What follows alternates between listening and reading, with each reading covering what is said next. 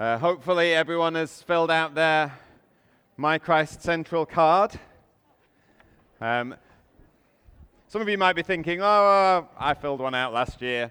It, it, this is the time of year we'd like to update our database, so it's really great if you could fill it in, even if nothing's changed, then at least we know nothing's changed. Sometimes what we do is we get these back to the office and we're looking and we're saying, well, that phone number, is it a seven? Is it a one? I don't know. And we kind of guess, and then we sometimes get it wrong. So uh, if you can fill that in and hand it down to the end of the rows, that would be fantastic. My name is Mark. I'm one of the leaders here at Christ Central.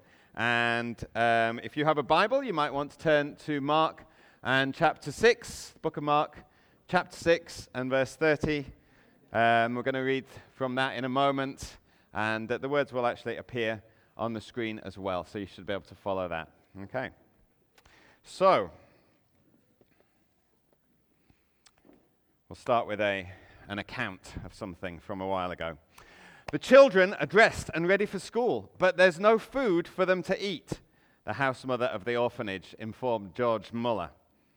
George asked her to take the 300 children into the dining room and have them sit at the tables. He thanked God for the food and waited. George knew that God would provide food for the children, as he always did. Within minutes, a baker knocked on the door. Mr. Muller, he said, last night I couldn't sleep.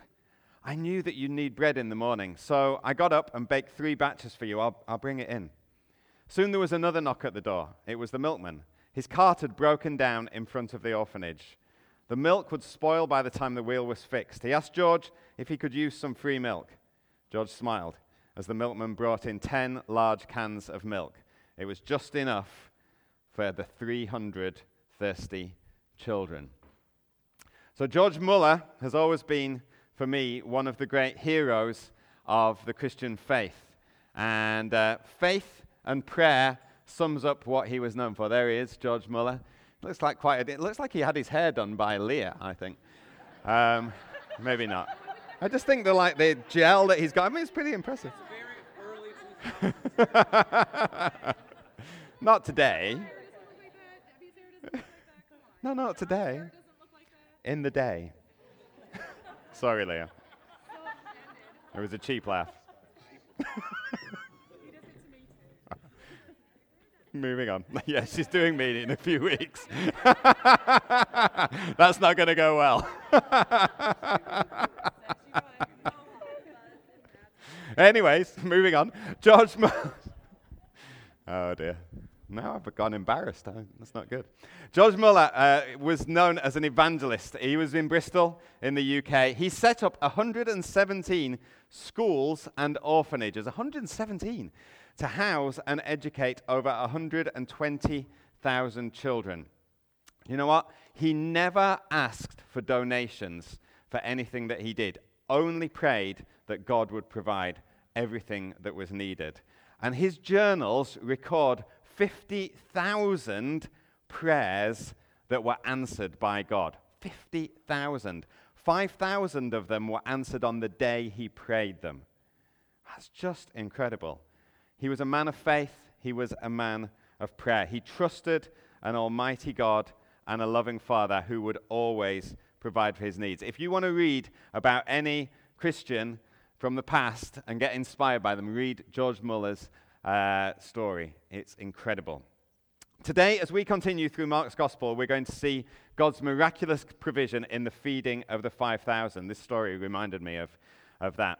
The same God who supplied the needs of George Muller and his orphans, and the same God that we have today. So we're going to read from Mark chapter 6, and we'll start at verse 30, which says this the apostles gathered around Jesus and reported to him all that they had done and taught. Then, because so many people were coming and going that they didn't even have a chance to eat, he said to them, Look, come with me by yourselves to a quiet place and get some rest. So they went away by themselves in a boat to a solitary place. But many who saw them leaving recognized them and ran on foot from all the towns and got ahead there ahead of them. When Jesus landed and saw a large crowd, he had compassion on them because they were like sheep without a shepherd. So he began teaching them many things. By this time it was late in the day, so his disciples came to him. This is a remote place, they said, and it's already very late. Send the people away so that they can go to the surrounding countryside and villages and buy themselves something to eat. But he answered, You give them something to eat. They said to him, Well, that would take more than half a year's wages. Are we to go and spend that much on bread and give it to them to eat? Well, how many loaves do you have? He asked. Go and see. When they found out, they said, Five and two fish. Then Jesus directed them to have all the people sit down in groups on the green grass. So they sat down in groups of hundreds and fifties. Taking the five loaves and the two fish and looking up to heaven, he gave thanks and broke the loaves. Then he gave it to them, to the disciples, to distribute to the people. He also divided the two fish among them all. They all ate and were satisfied, and the disciples picked up twelve baskets of broken pieces of bread and fish. The number of men who had eaten was 5,000. All right. So Jesus has sent out his disciples uh, to preach and heal and set people free from bondage. That's the context. That's what we looked at just before this. They've all gone out to different towns and villages in the area, and they're preaching and teaching. And now they've come back, and they are reporting back to Jesus everything that they have seen. But you know, being involved in this kind of thing can leave uh, people feeling overwhelmed, feeling stretched, feeling tired, feeling hungry. And that's exactly what the disciples were feeling like. They, they've got people coming and going. Jesus was so popular. There was always a crowd around. And the, it says the disciples didn't even have time to eat. I mean, that must be pretty busy, mustn't it? So it's so much going on. They didn't even have time to eat with all the people coming and going. So Jesus says, You need some rest. We're going to take you away. Why don't you get in the boat? We'll go somewhere else. We'll go somewhere a bit quieter. Um, they'd done that before, and there was a, a demon possessed guy kind of ran at them. So they thought, okay, well, we'll try it again. They go off and they, and they get to a solitary place. Actually, it's not solitary because the people have spotted where they're going this time and they run ahead of them and so there's already a large crowd there when the people, when Jesus and the disciples land. And the Bible says, out of compassion, Jesus again starts teaching these people. He sees that they're lost without him. He says they're like sheep without a shepherd. So they desperately need someone. And Jesus is thinking, okay, well, I'm going to teach you then. Now, can you imagine what the disciples were feeling like at this point? They're just totally overwhelmed. They just need the break. And they get there, and it's like, oh my word, the crowds are there again. Surely Jesus won't, won't want to do anything with them. Surely he'll send them away. But no, he starts to teach them. And the disciples must have been groaning about this. They must have just been, like, oh, surely not, no.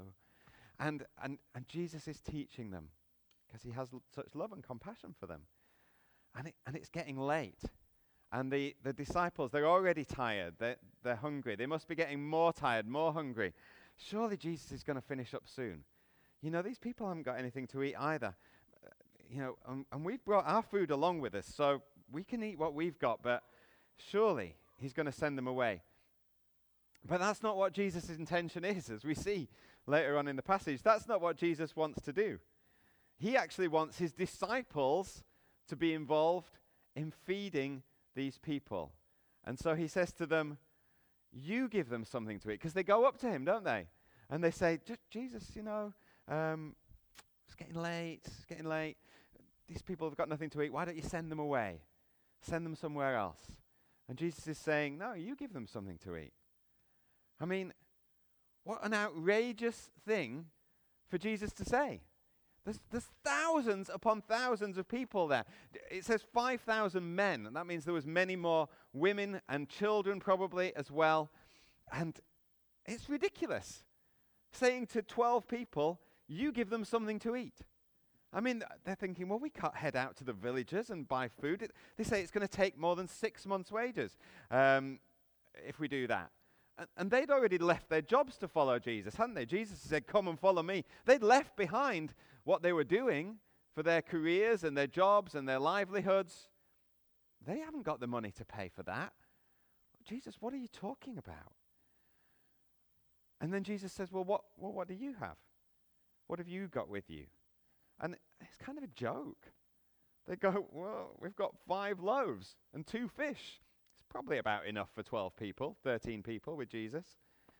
Not really a big meal for them. Never mind all these thousands of people who are there. And in any case, that's their meal. like they're hungry. They're tired. They've come, they've brought their meal, and it's their meal. And they've been so busy serving God, serving God, preaching the gospel, delivering people, healing. They've not even eaten. I mean, surely they're hungry. They, they just need to get rid of these people. They just need to be able to rest and eat. And Jesus is saying, You feed them. And so the scene is set for one of the most amazing miracles that Jesus was going to do. And as we look at this account, and we'll go into a little bit more detail on it in a moment, as we look at this account, we see that there are three elements to this. Firstly, there's a huge need. There's a huge need. Secondly, there's limited resources. Huge need and limited resources. But thirdly, as we come to the end of the story, we'll see there's God. Huge need, limited resources, but there's God. So here's the situation for the disciples the place is remote, it's getting late, and there's thousands and thousands of people there, all hungry. It's a huge need. Huge need. But they got five loaves and two fish. Limited resources. And we see situations time and time and time again in Scripture. All you need to do is read through your Bible. The Old Testament is full of stories. You could find loads of them uh, where you see a situation like this, where there's huge need and limited resources. Okay, who, pop quiz. Who can think of one? Who can think of one situation where there's a huge need and limited resources in Scripture? Okay, crossing of the Red Sea. All right, there they are. And no water in there. We'll, we'll come to you. No, you're good. I'm just drawing it out.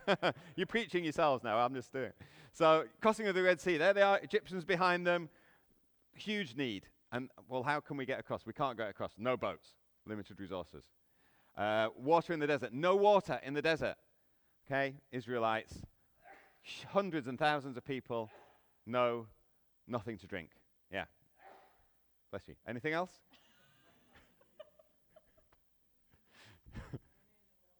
Manna in the wilderness, same thing, similar, similar situation. Israelites had it all the time. All right, Gideon, Gideon, huge army coming at him, the Midianites. And God's and he's like, "Oh man, we've not got many army." And God's then saying, "Okay, we're going to cut down the army. Tell those people who don't want to fight, they can go home." What? Off they go. There's not many left. Okay, who's going to drink water? And what are you talking about? Then there's like only a few hundred left. Huge need limited resources makes room for God. Abraham was told he was going to be the father of many. He'd be a great nation. Other nations would be blessed through him. These are the promises. But he's over 90 years old. He's childless. There's huge need or huge promises set before him, limited resources for him, yet God worked in him. God worked through him and fulfilled the promises. And the Bible says in Romans 4 that Abraham is the father of all those who believe. So we too, as well as the disciples, as well as all these people in the Bible, we're all called to live in this place of huge need and limited resources and God.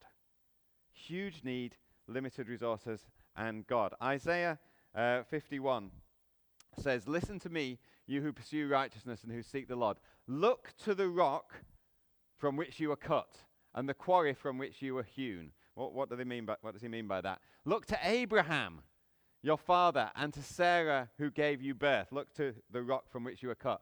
When I called him, he was only one man. And I blessed him and made him many. And Isaiah saying, and God saying through Isaiah, look to Abraham. He was a man who believed God. He didn't have anything, he was just one man.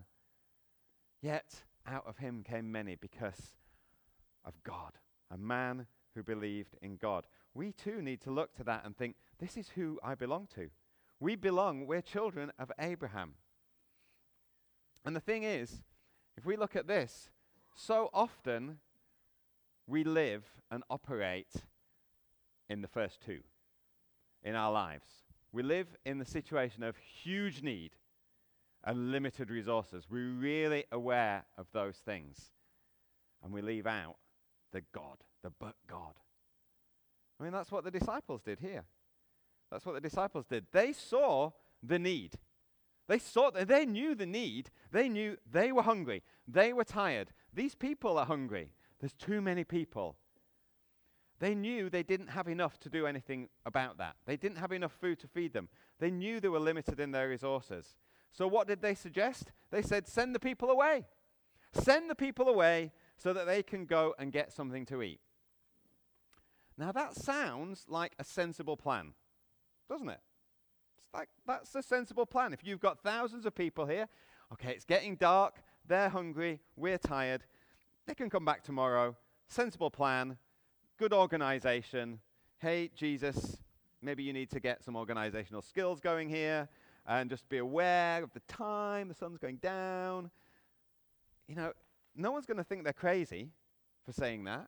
No one's going to say, what a crazy idea, send the people away to get some food. No, no, good planning. But there's no God in it. There's no God in that at all. There's no but God. But God. We've heard it already this morning. We can so easily live in the same way. We focus on how busy we are, how stressed we are about genuine situations in life. This wasn't made up. This is genuine. We, we, we get overwhelmed about uh, uh, the genuine situations going on in our lives. We don't have the financial resources for all that we need. We can feel inadequate in our parenting and in our marriage, and we don't have enough time to do the things that we want to do or that we need to do. And so we end up making sensible decisions sensible decisions. Okay, let's scale things back a little. Let's establish some boundaries. Let's cancel the direct deposit. The finances aren't too good. You know, we'd love to get involved in things. We'd love to get involved in church ministry, but we just can't squeeze it in.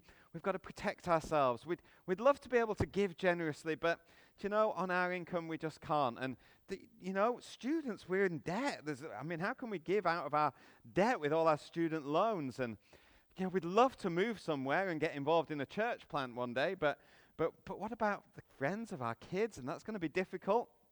How are they going to cope? What about our job? Am we going to find a job somewhere else? I don't know. It's just over, overwhelming. I think, you know, one day we'll do it. One day we'll be able to do that. One day we'll live radically for God. But actually, if we keep thinking like that, just on the level of huge need and limited resources, that day's never going to come. That day won't come. We'll go through our whole lives loving God genuinely, but having no but God stories, having no situations where God miraculously breaks into our lives in the way that God broke into George Muller's life time and time and time again. And our Christianity actually will become stale and lifeless and dull. I wonder if you've slipped into that way of thinking. I wonder how long it is since you've had a but God story where God just came through amazingly, miraculously. Maybe some of you never have. This is what God's calling us to. God's calling us to this. He's calling us to a life of faith where there's huge need, where there's limited resources, but God. The temptations to live in the light of these first two alone are very real. We can give into them individually, we can bring the same attitude to the church as well. I mean, I'm very aware of it as an elder of the church here, one of the leaders here. We're regularly faced with operating budgets which are way beyond what our income is. Knowing that, well, we feel God's calling us to these things. And then well, it's going to cost us more money, but have we got the money?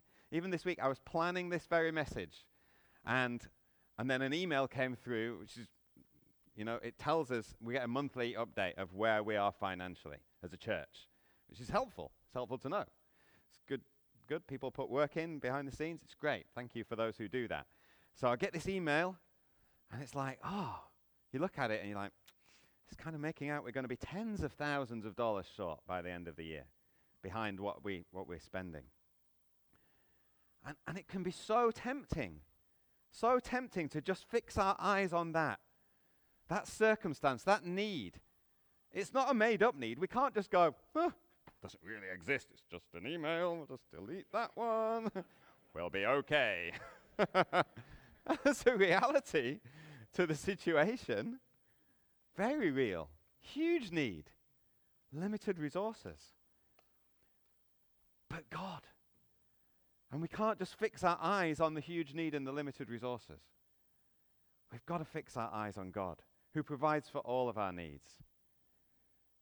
We've got huge needs in so many, huge needs and limited resources in lots of areas of church life, in terms of volunteers, volunteer people to serve in so many. I don't think there's an area of church life where we don't feel we need more people to volunteer or to serve or to get involved. I really don't think there's any area.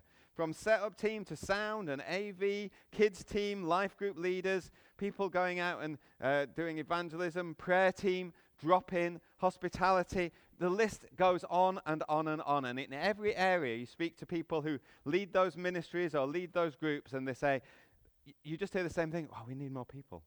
We just need more people. That's just the way it is. Huge need. We've got a kingdom.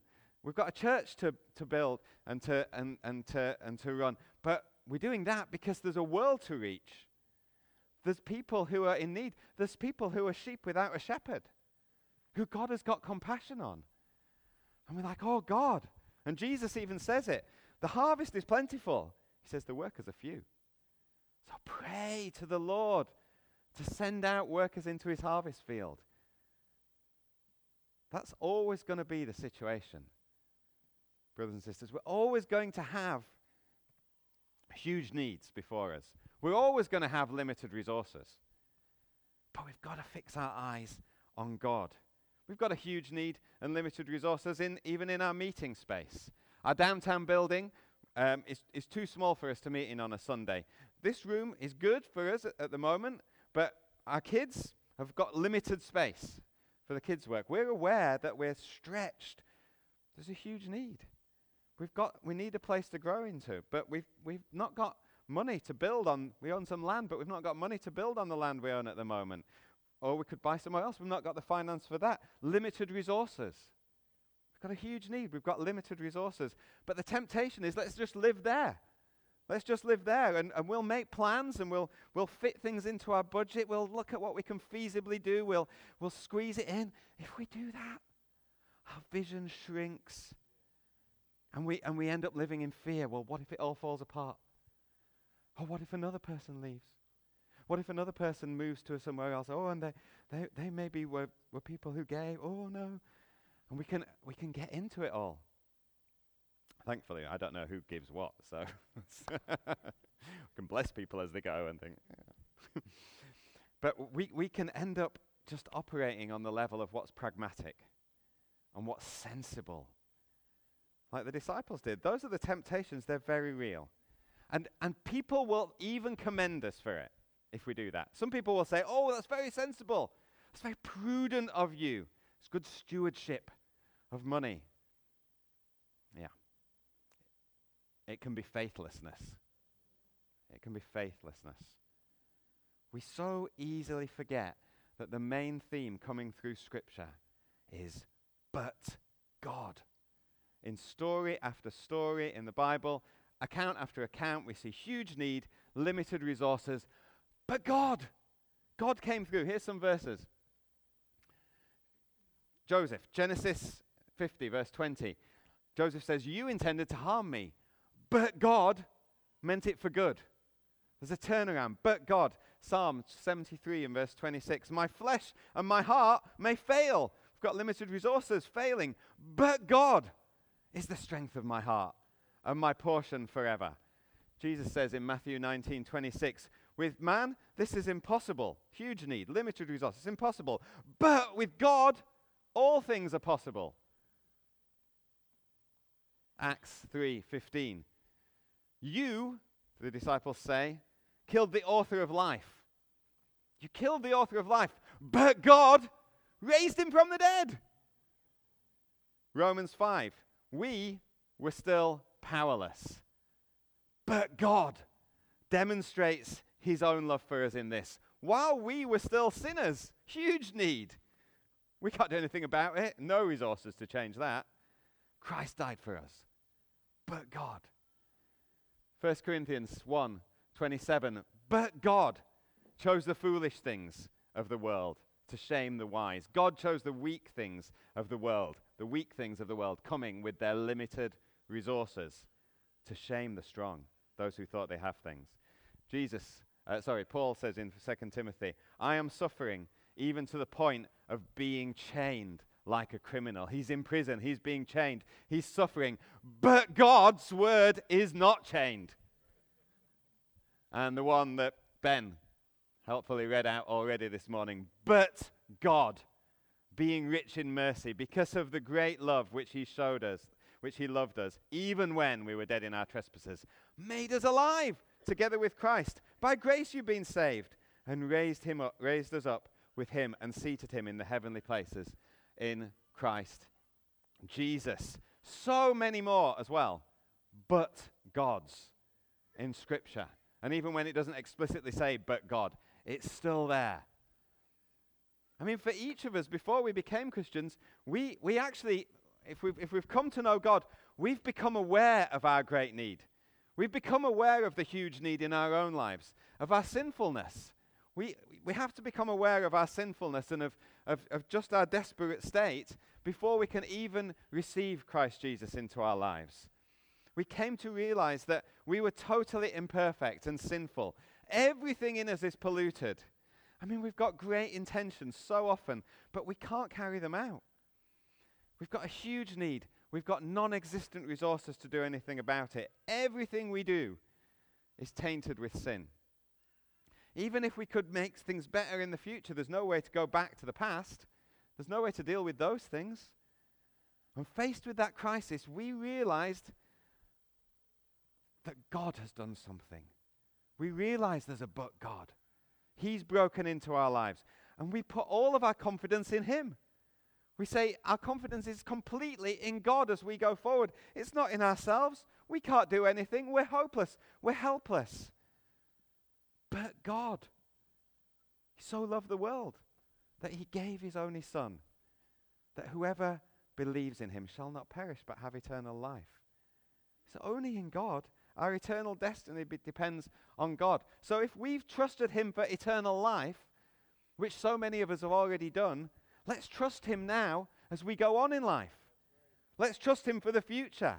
Lord, for all that you've done, we'll praise you. And for all that you will do, we'll praise you. We can trust God for the future. It's the same God. He's rescued us. Why can't we should we've got absolute confidence in him to be able to live a holy life. Even though it seems difficult, how can I live a holy life? Well, now we can in the power of the Holy Spirit. Let's trust God to empower us to move out in, in the gifts that He's given us, the spiritual gifts. We might feel totally inadequate. We might feel like jars of clay. But we are. But inside. But God. To show this all surpassing work is from God and not from ourselves. Let's trust God. He'll provide all that we need to live through financial provision, with our work, however He chooses. Let's trust that God will lead us in able, being able to raise our children. And that when we step out in faith and obedience and in our lives, and when there's things that we might think, oh, how are our kids going to deal with this? We're going to move from one place of the, of the, uh, the country to another, or we're going to move to a different country maybe. How are our kids going to cope with that? Well, we can trust that God is leading and God is in that, and He and they will receive far more as we step out in faith and obedience to God than they would have ever re- received if we just trusted in ourselves.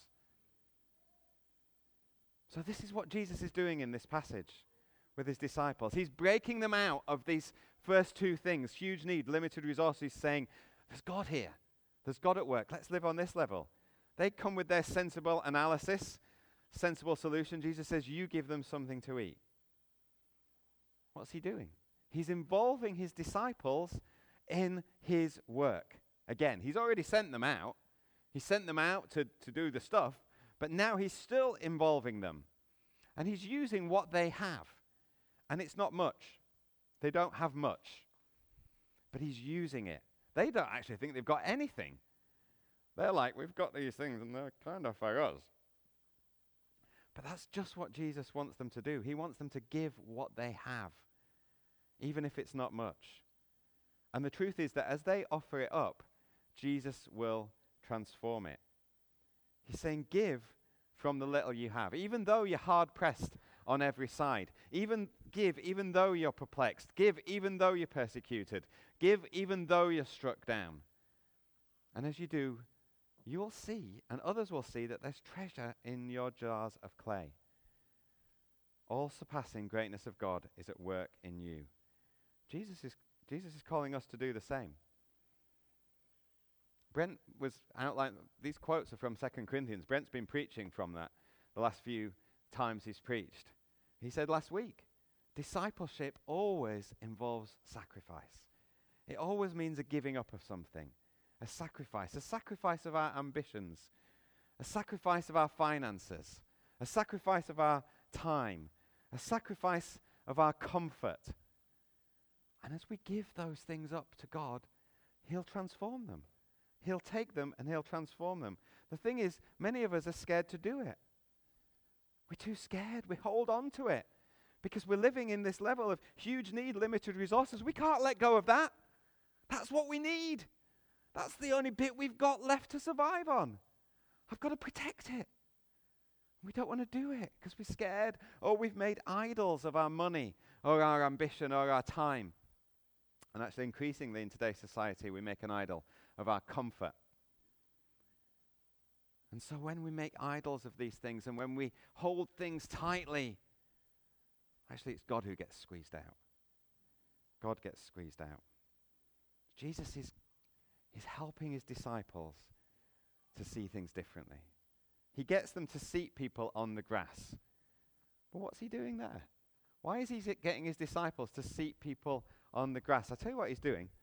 He's raising an expectation among the people that supper is coming. he's like, get them sitting down. Like, oh, okay, we were listening to Jesus' teaching, but now we're sitting down and we're getting in little groups and oh, actually, we are feeling quite hungry. Oh, well, maybe he's going to feed us. There's an expectation there that supper's coming, but there's still no food. I mean, the disciples now are way out over the edge. Way out. I mean, if God doesn't show up now, there's just, just no safety net. They've probably got a riot on their hands. I thought you were going to feed us. Why are you giving us this tiny bit of fish? it's like, what? You've got a tiny bit more. I've got a little bit of bread. That's a joke. You know, what, what, what's Jesus doing?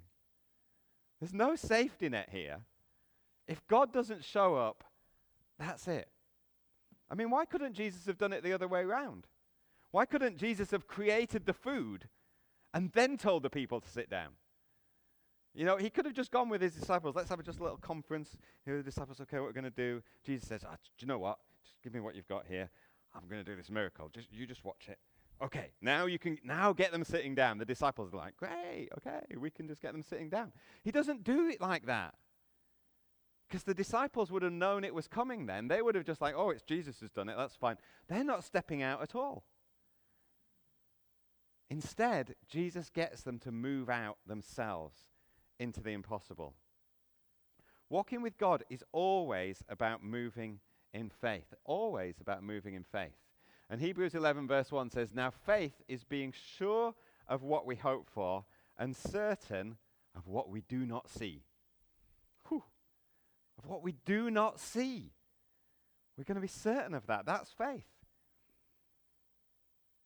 So our expectation isn't shaped by what's happened, it's by who God is and what He says and what He's going to do. And the disciples are being taught to live like that. People are waiting for supper to come, but there isn't any supper. George Muller, at the start of this message, I, I, the story I read, he had the orphans sit down for supper. You know, the person who, ca- the woman who came to him, okay, well, everyone's ready. There's no food though. He didn't say, okay, well, I'll tell you what, just, uh, just, just play, uh, just play duck, duck, goose with them, uh, keep them occupied, and uh, we'll just wait. Okay, well, will come eventually. Sit down, he said. Get them seated. He knew. Well, he knew in God, but there was no evidence of it outside of that. But he got them to sit down. When we do that, there's no solid ground under our feet, only God. And we're just relying on Him and our own resources. And that's where God wants us to be. That's where God wants us to be. It's only after the people have sat down that Jesus takes the loaves and the fish and he gives thanks and he breaks them. And then the disciples share it out. And an amazing miracle happens the multiplication of the food, so that everyone's fed, including the disciples, by the way. And there's 12 basketfuls left over. Wow. This is the same God that we have. This is the same God that we know. This is the same God that saved us. And so we can know these things as well in our lives. This isn't just for the disciples. This isn't just for George Muller. This is for us. God's calling us into the same thing. I'm so grateful for, for my former pastor and, uh, and, and eventually fellow elder, Arnold Bell, in leading the church uh, in England that I was in, in this area, and encouraging me and Debbie in it as well. And we can say that we have seen miracle after miracle in our lives and in the life of the church. And man, it was scary sometimes. Often. But wow, God was at work. And it's so exciting. I mean, even recently, God led us here to Fredericton when, frankly, it looked impossible. Some of, some of you know our full story, and it was just not looking possible. But we knew God was calling us here. And we had to trust Him. And I'm not saying we're so amazing about it. Honestly, we were clinging on by like we were like, oh, we're way over the edge here. God provided finances for a two million dollar building project when we had no money at all as a church, and we did it without any mortgage. God just provided it. And we, and we met and we prayed week after week, and God poured in money week after week. It was incredible. It was like, okay, guys, we're praying for $100,000 this week, equivalent. We were like, okay, we're praying. And you show up the next week, okay, God provided it. And we'd have the story of how it was, it was incredible. It was absolutely incredible. So many other things, story after story. I can't wait to see what God's going to do amongst us. He's already done some things amongst us. You have got stories that I don't even know about some of them. I've heard some of them. They're great.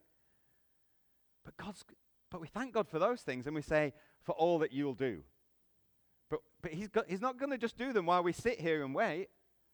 He's going to use us and involve us in them. And he's going to say, "What have you got?" He's going to take us out over the edge. He's going to help have us take steps of faith. And there's one last thing I, would like us to notice here in this passage.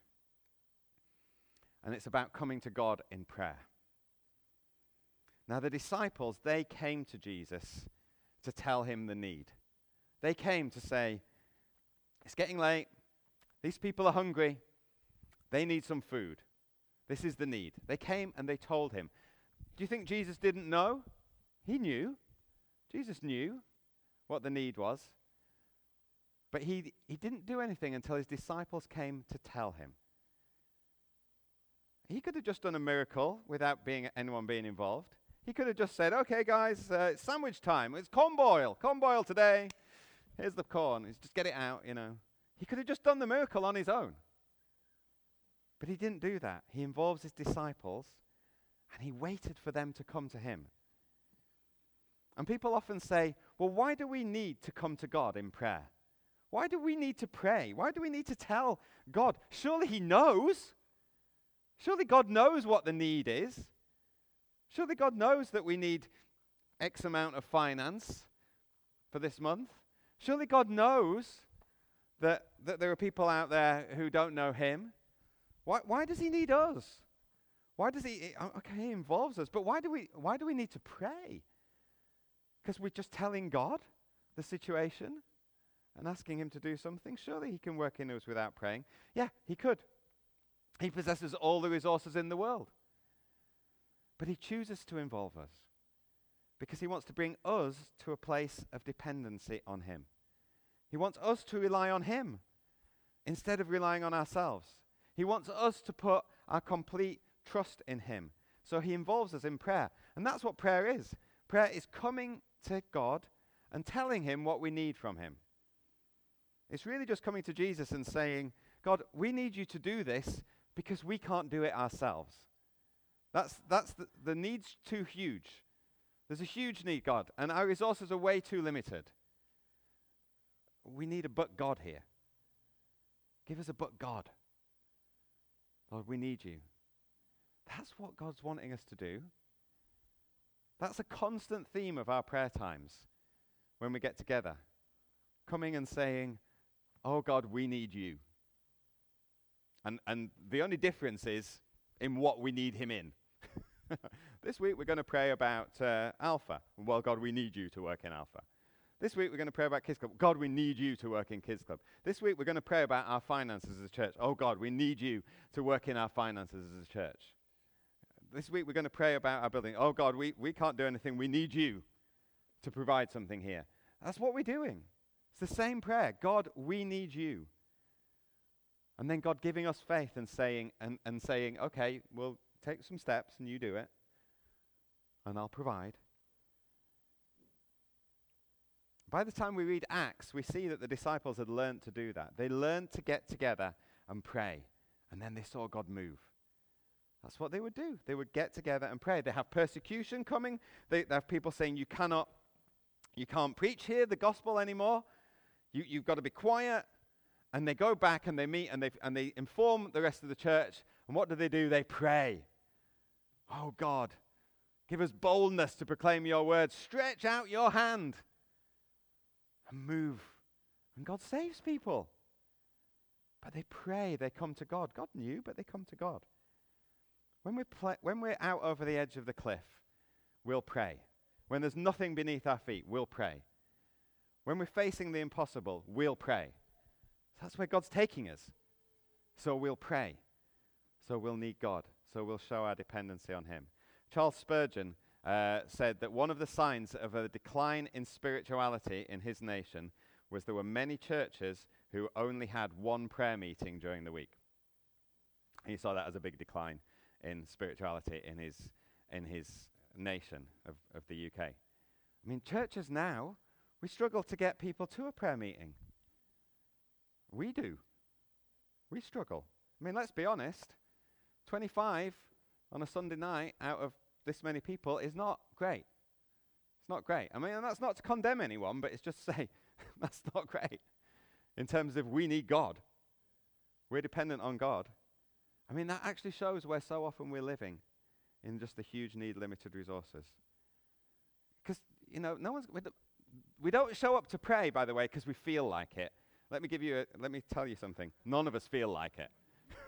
like, I don't, I don't get to 6.30, 7 o'clock on a Sunday evening and think, what should I do now? I really feel like praying.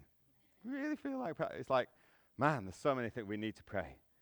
We've got to go. Let's join with the church. We've got to pray. We need God. We've got to pray. It's as we pray that faith is built. It's as we pray that we get encouraged to move into what God is leading us to do. What's the alternative to prayer? What's the alternative? Worry? Moaning? Probably those two things. Anxiety? If you're praying, you're, you're probably not complaining. if, you, if, you, if you're moaning, you're probably not praying. Come and pray. There is a huge need. Things aren't all great. No, because we need God. All right, let's finish with another story from George Muller's life about prayer. George and his wife, they set off from the United States, for the United States, sorry, in August um, 1877 aboard the ship the Sardinian. And off Newfoundland, the weather turned cold and the ship's progress was severely retarded by fog. And uh, the captain had been on the bridge for 24 hours, and then something happened which was going to change his life. George Muller appears on the bridge next to him. And he says, Captain, I have to tell you, I must be in Quebec by Saturday afternoon. and the captain says, It's impossible. It's impossible. Very well, said Muller. If your ship can't take me, God will find some other way. He said, I've never broken an engagement in 52 years. Let's go down to the chart room and pray. So the captain wondered what lunatic asylum Muller had come from. Mr. Muller, he said, do you know how dense this fog is? Nope, but my eye isn't on the density of the fog, but on the living God. And Muller then knelt down and he prayed. And when he'd finished, the captain was about to pray. And Muller puts his hand on his shoulder and says, First, you don't believe he will. And second, I believe he has. And there's no need for you to pray.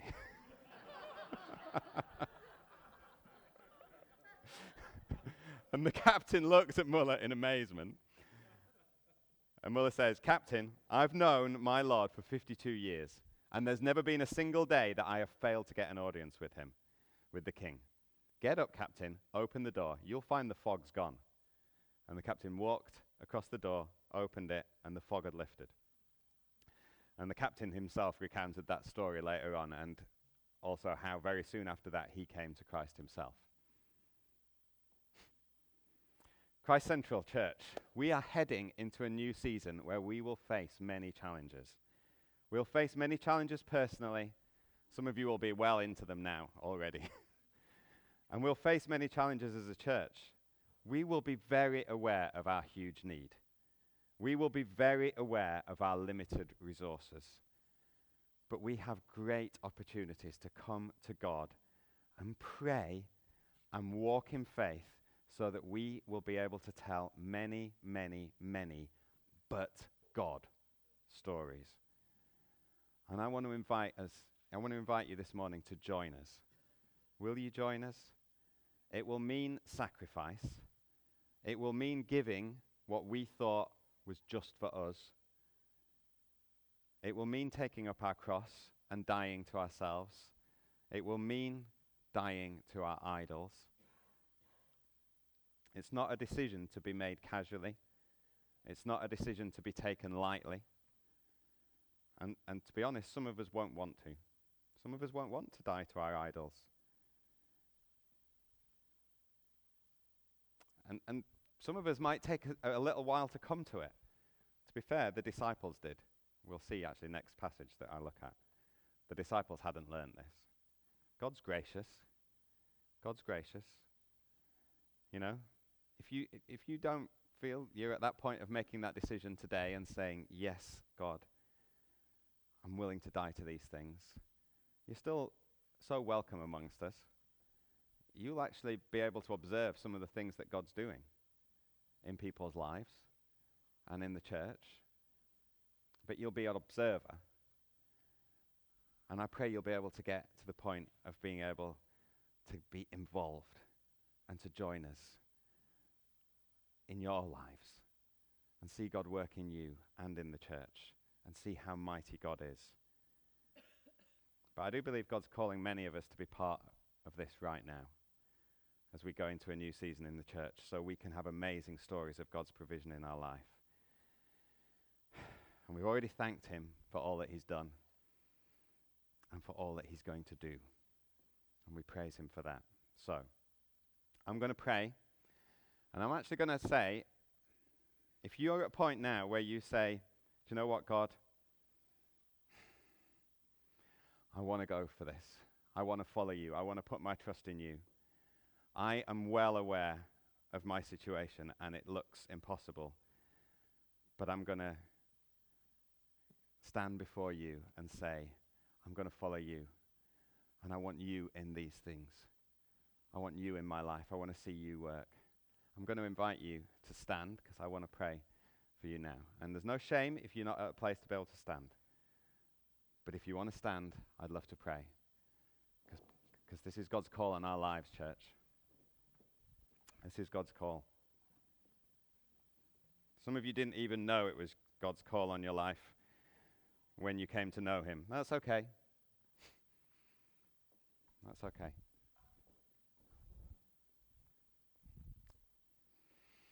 Father God, I thank you. I thank you for all that you have done in our lives. Lord, I thank you that when we were still far off, when we were still dead in our sins, you came, you died for us, you rescued us, you did everything that we couldn't do.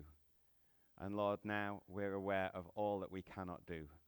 We're aware of all that we cannot do in our lives. We are hard pressed on every side. Lord, we are often perplexed and Lord, confused and but oh God, we know you're you're here. And Lord, we say, will you be at work? We want to be those who come to you in prayer and say, Oh God, we can't do it ourselves. Will you do it? And God, we want to be those who can respond when you say, Actually, you go and do it. What have you got? What have you got? We'll use what you've got, and I'll come in with what I have. And what I have far surpasses, far surpasses anything. God, fill us all with your spirit. Those of us who are standing this morning, we know we need you. We thank you for your Holy Spirit. We thank you that we cannot do this without your Spirit. So, right from the start, we're saying, fill us, God. Not so we can feel some great feeling or whatever. God, we need you. We need you for the fight. We need you for the day and for tomorrow and the day after. Lord, speak to us about what it is that you would like us to do, Lord, and then give us the boldness and courage to do it in Jesus' name. I pray all this, God, in Jesus' name right now. Amen.